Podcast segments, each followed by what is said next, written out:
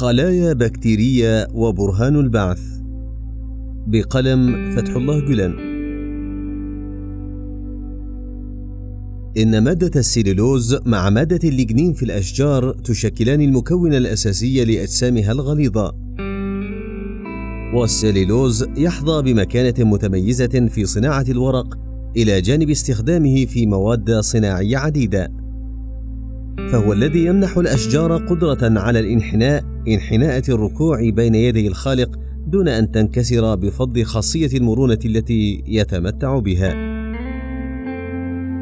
كما أن السليلوز لا يذوب ولا يهضم بسهولة وإن تناول إنسان طعاما يحتوي على مواد سليلوزية لا تستطيع معدته اذابتها وهضمها.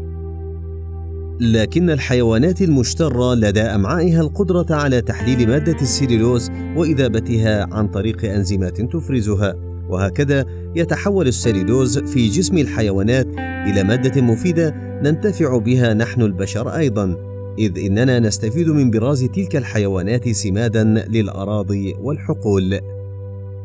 وبذلك نرى أن الحيوانات جميعها بمثابة مصانع تعمل على تحويل السليلوز إلى مواد نافعة ومفيدة.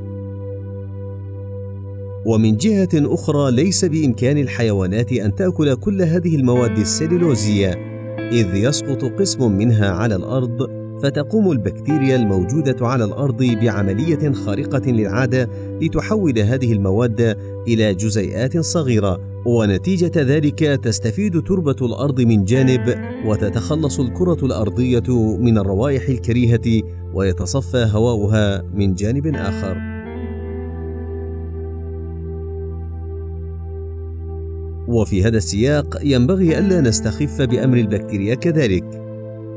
لنفكر معا لو لم تتفسخ النباتات والحيوانات الميتة ولم تتحلل وتدب في التراب منذ أن خلقت الأرض ولو لم تتآكل أجسام الموتى منذ أبينا آدم عليه السلام فكيف ستكون الحياة اليوم يا ترى؟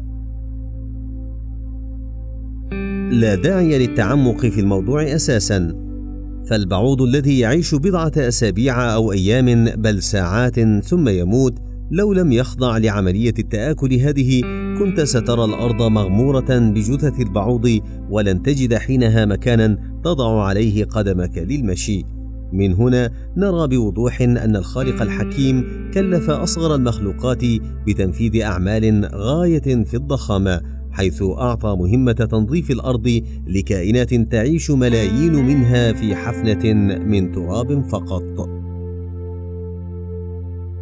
وهكذا فالمدبر الرحيم سبحانه الذي لم يترك السليلوز وخلايا البكتيريا سدى بل شملها ومثيلاتها من الكائنات الصغرى برعاية خاصة عظيمة. هل يعقل أن يترك الإنسان بلا عناية وهو سلطان هذه الكائنات كلها؟